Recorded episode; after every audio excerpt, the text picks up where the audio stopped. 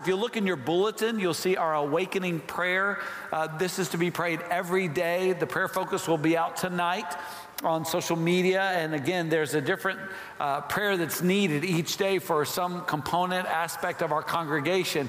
But every day we want to be praying for an awakening. We're in this year 2020, and we're, we're talking about 2020 vision coming to see what God can do. We know that God can take what is dead, bring it to life. We know that God can take what is dirty and make it holy. This is the power of our God. And having been transformed by His grace, it's now our privilege and responsibility to impact our world, uh, all of our, our, our, our, homes, our neighbors, and every generation with the hope of Jesus. And that's every part of our personal world. We need to be thinking about that. And, and this month, uh, leading up to Easter, we're going to talk about impacting our homes and neighbors in every generation uh, by, by seeing what it looks like to have healthy homes. Uh, you know, when you have a healthy home, when we have a healthy home, it impacts culture. Uh, cultures that are made up of, uh, of healthy homes are healthy cultures. And we have a responsibility of disciples of Jesus to building healthy homes. And that's one of the great ways that we can impact our homes, our neighbors, and every generation with the hope of Jesus is by having a healthy home. And God's word shows us how. God's word gives us a vision for this. It shows us what it looks like. And in this series, the Bible is going to reveal to us the fundamentals of having a healthy home. And, and, and this is so crucial. Today, we're going to look at where it all starts. A healthy home, it all starts with mom and dad. When mom and dad are stable, it creates stable footing for children. When mom and dad are unstable, it creates instability for children. Now, God is gracious to us. And God provides for us, and He gives us strength and, and abilities that, that go beyond what we could ever understand. But it is, it is so important and so wise to follow God in His Word. And, and before we seek to be parents, we need to first seek to be godly husbands and wives. And that's first, that comes first. And, and it's, it's not always easy to know how to do that, especially in our culture and society. So, one of the things that we do at Living Hope is we seek to mentor uh, every nearly and newly married in their 20s. If you're in your 20s and you're, you're about to get married or you've just gotten married, you need to let us know. You need to contact the church and let us know because we have families that, that couples that open up their homes and they mentor young couples for about two years, walking them through what does it look like to have a godly marriage and a healthy home. Now, if you're beyond that age, uh, we have our biblical counseling center. If you look on the back of your bulletin at the bottom, you'll see the, the website Living Hope cares.org. You'll also see the phone number that you can call. That's, that's not only for our congregation, our church family, but it's for anyone and it's free and it's solid biblical counseling. So please know that that's available and share the word. Let people know and you know that that is available. And it's so, so important for moms and dads to first and foremost have a, a godly marriage, a solid footing for your children to stand on, for children to stand on. Uh, in the sixth grade, I knew that my parents were not going to make it. I, I watched them, I, I, and my parents were good people. They loved me very, very much. They were very good to me. But as I was watching their relationship, I could just see it. They weren't, they weren't going to stay married. And it, it, took a few years before they were divorced, and it didn't surprise me, but it did devastate me. It did create so much anxiety in my heart. But even in the sixth grade, before they were divorced, as I saw their relationship begin to fall apart, it, it did something in my heart and mind. First of all, it, it made me think I need to protect my heart because these folks aren't going to make it and it's going to hurt. So I need to begin to pull away a little bit from them and a little bit from everybody because this is this is going to hurt. The second thing is I began to think through, okay, what am I going to do because they're not going to make it.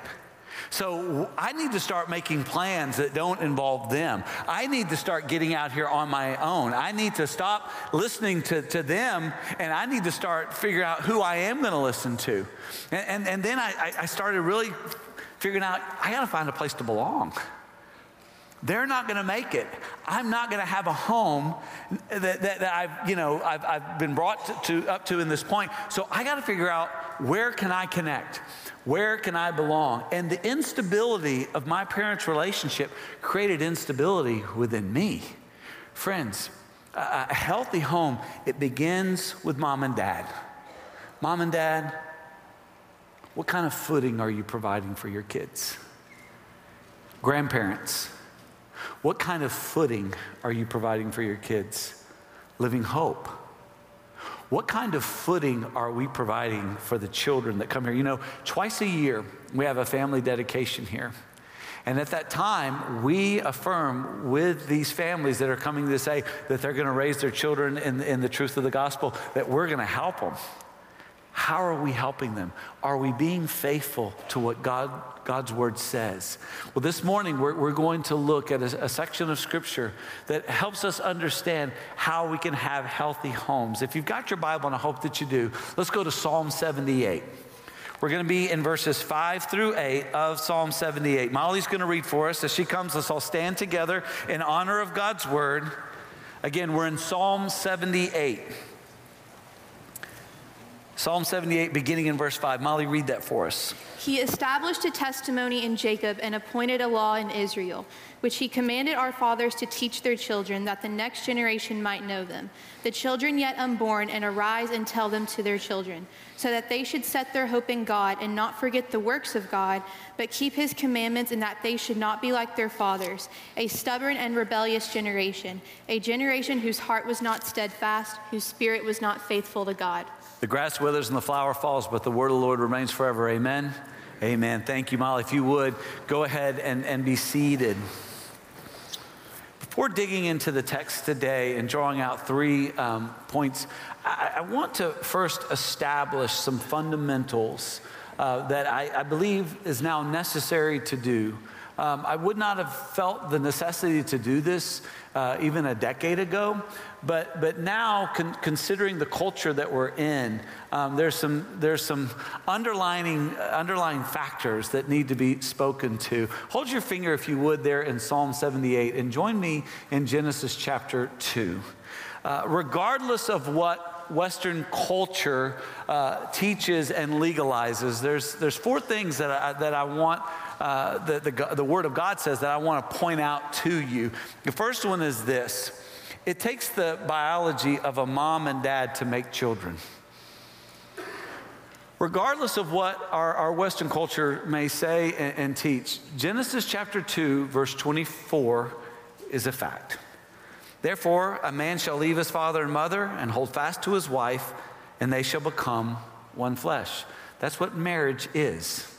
Marriage is one man and one woman for the duration of their life. And it's from the biology of a mom and a dad that children come. No matter what is legalized, no matter what culture may say, a marriage is between a man and a woman for life. And that's where life comes from. It takes a mom and a dad. Now, second thing, a mom and dad each have a particular role they're made for. So go to verse 18. Then the Lord God said, It is not good that the man should be alone. I will make him a helper fit for him. God made each of us, male and female, with certain capabilities. As it pertains to parenting, there is a role for a mom and a dad. Now, to all single parents, uh, can you raise your child? Yes, yes, you can. Single mom, yes, you can. Single dad, yes, you can. It's gonna, it's gonna, it's gonna be way, it's gonna weigh heavy on you, and that's why we're here as your church family. Next week, I can't wait. We're going to look at Acts chapter 2, 42 through 47. And we're going to talk about the church family. And we're going to talk about how that can be lived out even in our ind- individual homes, and then how that plays out into the, our life as a, as a church family. But I, I want to tell you, one of the great blessings of my life and my adolescence were men who who filled in a particular paternal role. My dad was doing his best, but I cannot tell you how grateful to God I am for men within our church family who provided fatherly direction for me, and women who, prov- who provided such a, a, maternal love to me. Uh, my mom did her best, but, it, but even beyond that, there were women within our congregation who were so kind to me, who loved me and cared for me. And, and it was within that, the framework of that, that love, that bond, as each man and woman was fulfilling a particular role that God designed them for that blessed me. Third, sin has complicated God's design but not destroyed it. God told Adam and Eve that they were to multiply. That, despite the fall, despite sin, that is still the command. Now, sin has caused a lot of problems. Uh, flip over to, to Genesis, Genesis 4 real quick. And you'll see that that responsibility to, to multiply is still there. But now it's complicated by sin. And no sooner has there been the, the next generation beyond Adam and Eve that we find by verse 8 the first homicide. This is what sin does it kills, it destroys. And we have to be mindful of that. We have to be mindful that we're not living in the garden anymore. This is a broken world. The world is not as it should be. But God's plan and His design still stands. And in His grace, what's God doing? Fourth thing God is redeeming people to live out His design. God is redeeming people, and, and that's, that's good news. That's what we might call gospel, is that God has revealed his story. And within his story, history, we are able to understand our story. We know that the Bible is not just a collection of stories or sayings, but it's a single story in four parts creation, fall, rescue, and restoration. And within God's story, we're all living out our story. We understand God's design. We long for it. We long for peace. We long for harmony. We long for a conflict free relationships. We long for these things, but we don't have them. Why? Because of sin. All the brokenness of our world comes back to sin. And, and we can choose to stay in sin. We can choose to stay in that brokenness. But God's story tells us that there's been a rescuer who has come, Jesus Christ, God Himself, who came. And the good news of the gospel, what makes the gospel good news, is God promised He would come, and God has come. And He has died to pay the penalty for our sin. He has been raised, and He's soon returning. And until that time, we can pursue and recover God's design. And right now, we can experience experience something of the restoration, all, all the time mindful that one day Jesus will return and, and there will be a new heaven and a new earth, and the final restoration will happen. And what we can experience now is so much of the goodness of the power of God. And because of the gospel, we can impact our homes with the hope of Jesus. Our text today shows us how. Let's go back now to Psalm 78. We're going to be in, in, in, Psalms today. We're going to be in different sections of Scripture throughout this series. A word about the Psalms. The Psalms are hidden, I believe, right in the middle of our Bible. And the Psalms need to be hidden in our hearts, right in the middle of our hearts. The Psalms are, are powerful uh, uh, places of truth from God's Word. They're, they're often presented, these truths are often presented poetically. Our text for today, Psalm 78, is what is called a historical psalm. It's like Psalm 105, Psalm 106. And, and this, this psalm tells us something of, of a history and points us to reality. And, and for parents, uh, all of us who, who want to honor God, but parents in particular, understand they impact their home with Jesus' hope when they, write it down, live under the authority of God's word. The Psalms are an important part of God's word. We need to spend time in those in the, in the Psalms every day, I believe. We need to be encouraged by them. We, we need to be challenged by them. We, we need to be inspired by them. Uh, the psalm that we're looking at today, it, it reminds us of who God is, reminds us of the mistakes that we easily all make, and, and points us to this pursuit uh, of a life that God blesses. The people of God, these people that the psalmists were writing about, they had the word of God. It was available to them. The testimony in Jacob and the appointed law of Israel. This is God's holy word. And this word was not meant to be something that sat on a shelf. It wasn't something that was supposed to be spoken of but never actually read. There, there are many, unfortunately, who want to talk about the inerrancy and the authority of God's word, but who don't know God's word because they don't spend time in it every single day. They do not build their lives in it and on it.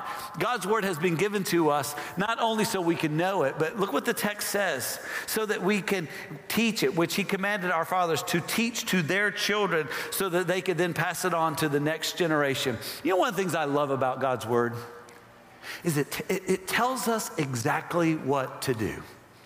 I, I, am, I am a man, and so I needed a helper who could tell me exactly what to do. What, what made our marriage work is once my wife realized that I don't know what to do.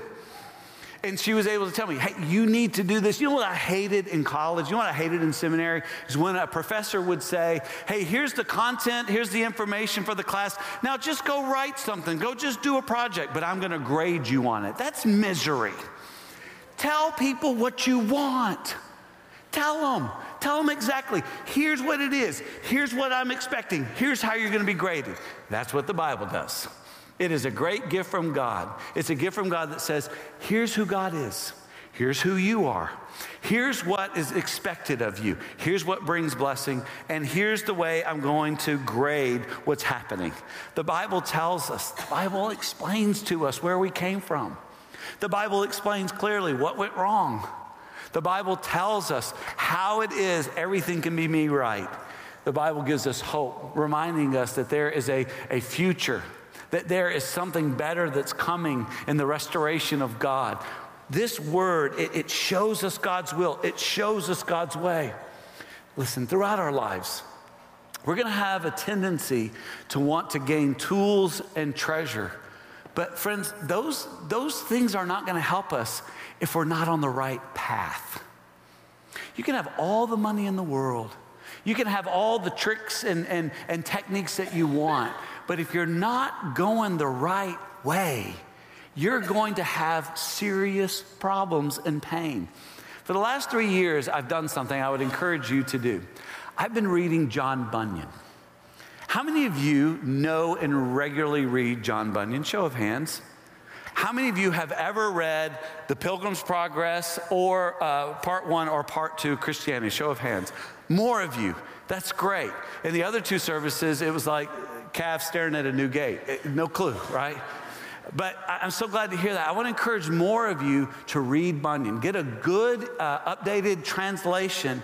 And, and uh, one I've added is the Holy War. Uh, last year and this year, I, am right now I'm reading Holy War. I'm almost done with it. What I love about Bunyan and what he's done in these works is that he reminds us that, the, that life is a journey. And we all have to choose the path we're going to take. And the path that, that God calls us to is a narrow way. Jesus said, I am the way, the truth, and the life. And we enter through that narrow gate by faith. And it's there that we find salvation, but salvation is not the end. Public profession of faith and baptism is not the end, it's just the beginning. Then we have our whole life to go through on this narrow way. And what Scripture does is it shows us the way shows us the challenges, shows us how to endure, how to win the victories. And as you read Bunyan, you see him quoting scripture. If you know scripture, when you read Bunyan, you're going to notice, you're going to hear the quotations, you're going to remember the stories. It, it, it's, it's going to be like finding buried treasure all over the place. And that's what God words does. It, it teaches us the way. Parents who teach their children God's way according to his word, they give hope to their home. Second thing to take note is this parents impact their home with Jesus' hope when they maintain an awareness of generational power. Mom and dad, you have so much authority. The plan of God is, is not only that parents would pass on their DNA, but they would pass on a way of life. Parents, what kind of way of life are you passing on to your kids? Grandparents, what kind of way of life are you showing to your grandchildren? Living hope. What, what kind of path, what kind of, of way are we showing to the children who come and watch us teach and, and watch us sing on Sundays and, and hear us in the hallways? What kind of way are we presenting? Uh, the fact of the matter is, is that we're, we're going to pass down some way. The question is, what kind of way are we going to pass? And again, don't just think about what's immediately in front of you. So often, as parents, we can get bogged down in any particular moment in time. Here's what I'm learning about, about parenting it never ends. Some of you know. See, because you think, I'm going to send them away, they're going to send me a bill, and then it's going to be done. Wrong. Wrong. I'm, I'm learning from some of our leaders in our congregation. The fun just keeps on coming. Because there's all kinds of questions, there's all kinds of needs, there's all kinds of leadership. Parents, grandparents, great grandparents. Uh, within a church family, there's so much wisdom that is necessary for us to be able to sustain and be able to pass on. And it's so crucial that we be mindful of our legacy. Mom, dad, grandparents, church member, what's going to be your legacy that you pass on to the next generation? I, I can name all kinds of people from different congregations uh, that have had a, a, wonderful impact on my spiritual journey. It's not just moms and dads, it's everyone who comes in contact with that church, uh, with that kid, especially at church. But mom and dad in particular, let me ask you you're going to pass on a legacy. Are you being intentional? There's a there's a historical comparison that uh, has it, it, has been criticized, but the, the statistics are obvious. Uh, they, there's some who want to kind of uh, debate the numbers, but at the end of the day, here's the thing there, there were two men a couple hundred years ago Jonathan Edwards and a, Mac, a man named Max, uh, what's Max's last name? Jukes, J U K E S. Now, Jonathan Edwards is arguably the greatest theologian that ever lived in North America. He was a wonderful pastor, he was a, a, a great academician, but even more than that, he was a great dad. And he married a godly woman named Sarah. And every night, every night when he was home, he gathered his family around and they spent an hour or more talking about Scripture. They spent uh, time with him praying, and he prayed a blessing over each one of his children. And that created a legacy. Now, this guy, Max Jukes, he was not a believer. He did not believe in Christian training, and, and, and, neither did his wife. Listen to the difference in terms of the legacies of these two men. So, 150 years after the death of Jonathan Edwards, here's what they found.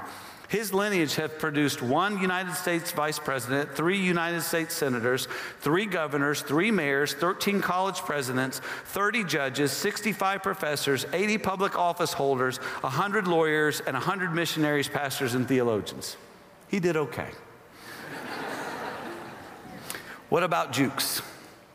Well, from his family line, and they discovered this by, by, um, by a, examining 42 men who were in a, the New York prison system at one point, and they realized that all 42 of those men had come from Jukes and his wife. At that time, at the expense of over $1.2 million to uh, taxpayers in New York to imprison them. Seven murderers 60 thieves, 128 prostitutes, 140 convicts, 280 indigents, 440 alcoholics. Friends, we're all leaving a legacy. Our choices and our way of life are influencing the next generation. We will typically hit what we aim for. We may not always hit it, but that's the direction we're going. What are you aiming for? What are you teaching your children to aim for? What is it based on? Friends, parents, please make it your aim to do more than to get your kids through adolescence without getting into major trouble. Please do more than train your children to make a paycheck, as good as that is. There's more to it. Here's our aim according to Scripture. This comes from uh, 2 Timothy chapter 2. Paul writing to Timothy, You then, my child, be strengthened by the grace that is in Christ Jesus. And what you have heard from me in the presence of many witnesses, entrust to faithful men who will be able to teach others also. What's supposed to happen? We're supposed to teach our children to love Jesus, uh, to, to know, love, and obey Jesus, so they can teach their children to know and love and obey Jesus. And it's more than just children uh, generationally. We need to be sending our children to school to make disciples. We need to be training our children to stand for the faith and stand as light where they live, on their ball teams, in, in their neighborhoods, wherever they are. We need to do more than just to hope that our children can say no. Friends, no, more than that. What are they saying yes to?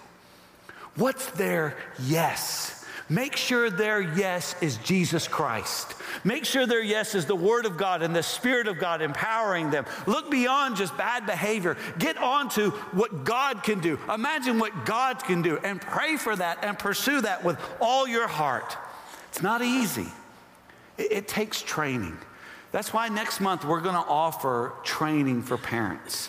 You'll be hearing about it. If your child is in our next generation ministry, you'll be getting emails from our pastors and ministers. I want to encourage you not only to attend, but to encourage other other people you know, friends to come with you and to experience this training, uh, again, impacting our homes, our neighbors, and every generation with the hope of Jesus. This is one of the ways that we can be a help, is that we can equip not only our family, but we can share God's word with everyone, which is going to bring a blessing to all. So be mindful that, be looking for that to come. Third thing. Parents impact their home with Jesus' hope when they train their children to intentionally trust God. To intentionally trust Him. The good news of God is that He can sustain a faithful people and save people who have lost their way. One of the things that I'm so grateful for, my mom reminded, reminded me of this recently, is uh, well beyond the, the people that, that I knew. I had extended family that were praying for my salvation and for my calling um, on, on, both sides of my parents, grandparents, aunts, and uncles, who were praying for my salvation. Now, once I began to come to church, even when I was a heathen, there were people that were praying for me. And having come to saving faith in Jesus Christ, there were lots of people who began to pray for me. And, and, it, and it's such a blessing because of where I'd been. I'd been in such a broken place and God changed me. He's still changing me. And, and there are parts of my, of my story that I, I wish were different, but here's what I know God has a plan for everything, and we can trust Him. So, listen, parents, if, if, if it's not gone well up to this point, make a change. Choose choose now to go forward. Some of you, you've been doing great up to this point, but don't, don't forget yesterday's victories cannot win today's battles. And so we're going to have to fight every single day. I take courage and encouragement from Philippians chapter 3. Philippians chapter 3 says, Not that I have already obtained this or am already perfect, but I press on to make it my own because Christ Jesus has made me his own. Brothers, I do not consider that I have made it my own, but one thing I do forgetting what lies behind and straining toward, forward to what lies ahead, I press on toward the goal for the prize of the upward call of God in Christ. Mom and dad, do that. Living hope, do that. Grandparents, do that. Yesterday is done. We can choose now. We can begin to look forward intentionally. We begin, can speak truth. We can teach them to set their hope. Look what the scripture says to set their hope in God and not forget the works of God, but keep his commandments. There's a lot of ways you can do this. And when you go to those family training courses, they're going to give you a lot of tools. Let me tell you two things that are musts. Two things that you, you got to do this. First is this pray out loud every day for and with your children. Pray out loud. Let them hear you come before the throne of grace and ask God to intervene in, your, in their life. Tell you what it does. One, it reminds them that, that there is God. It reminds them that you know this God and trust Him. And it helps them see your love for them as you're praying for them, and it teaches them how to pray. Your children need to learn to pray. They learn best by hearing you pray regularly. There is a power in it every single day. Pray out loud for and with your children. Second, study and memorize God's word every single day. Now, mom and dad, this is intimidating, I know, but let me give you kind of a heads up on this, all right? They will memorize scripture easier than you. Okay, don't be intimidated by that, all right? They have less to think about, all right? So, boys and girls, before you go off and get all prideful, just remember there's a lot of times you don't remember to put on deodorant, all right? You've, you've gone days without wearing underwear, okay? Let's be honest about this, all right? And your mom and dad have had to remind you of that. So we have to worry about a lot of stuff, and that is probably why we can't memorize scripture as fast and as effectively as you. But it doesn't mean that, that you're smarter than us, it just means that you don't have to worry about squat. mom and dad, memorize God's word with your children.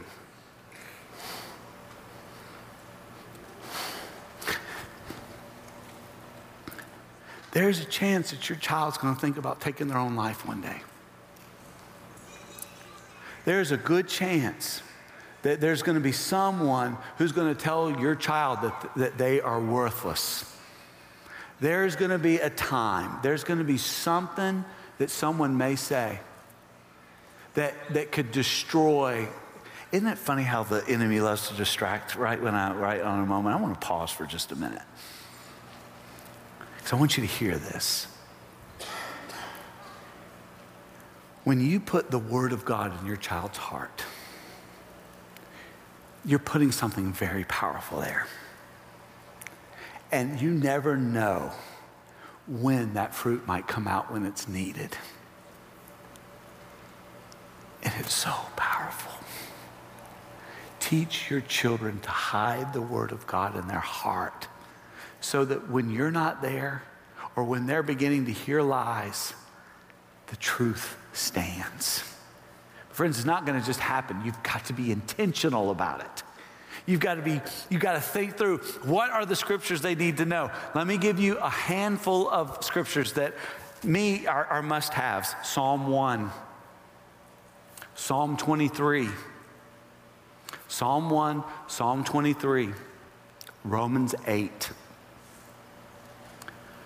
Um, Lamentations, oh, Lamentations, um, the middle section. What is it, Asher? Lamentations, say it out loud. 23? Lamentations 3. What's the citation? Can't remember me either. Yes, 23, I think it's what it is. It talks about how his faithfulness is, is, is every morning. Um, 2 Corinthians 5, 17 through 20. Uh, right now, we're in uh, Hebrews 11, 1 through 3 and 6. And the, the NIV is so much easier than the ESV, but we're going to stick with the ESV. Friends, the Word of God is powerful. It's powerful. They need this Word. Put this in them. Let me finish by saying this. Let me show you something real quick. You know the story or at least you've heard about it today. Look, your child has been made in the image of God. Your child is a sinner. You don't have to teach them to lie. You don't have to teach them to throw a fit. They're sinners. Jesus Christ has come to rescue their soul. Jesus is going to come back, friends.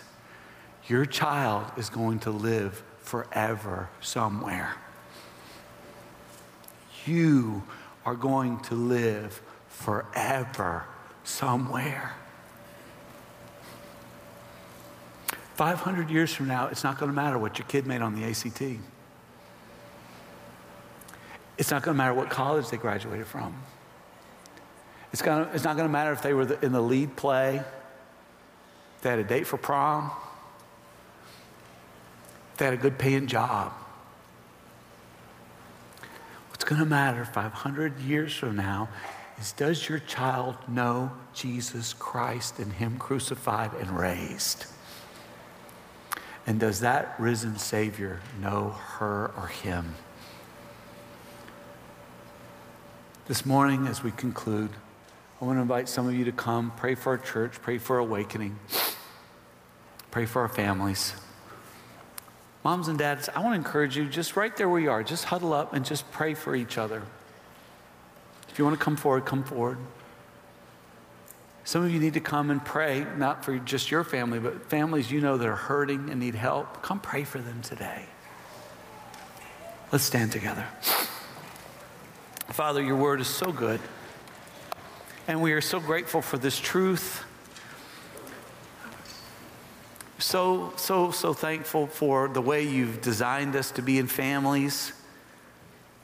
So grateful for the church family.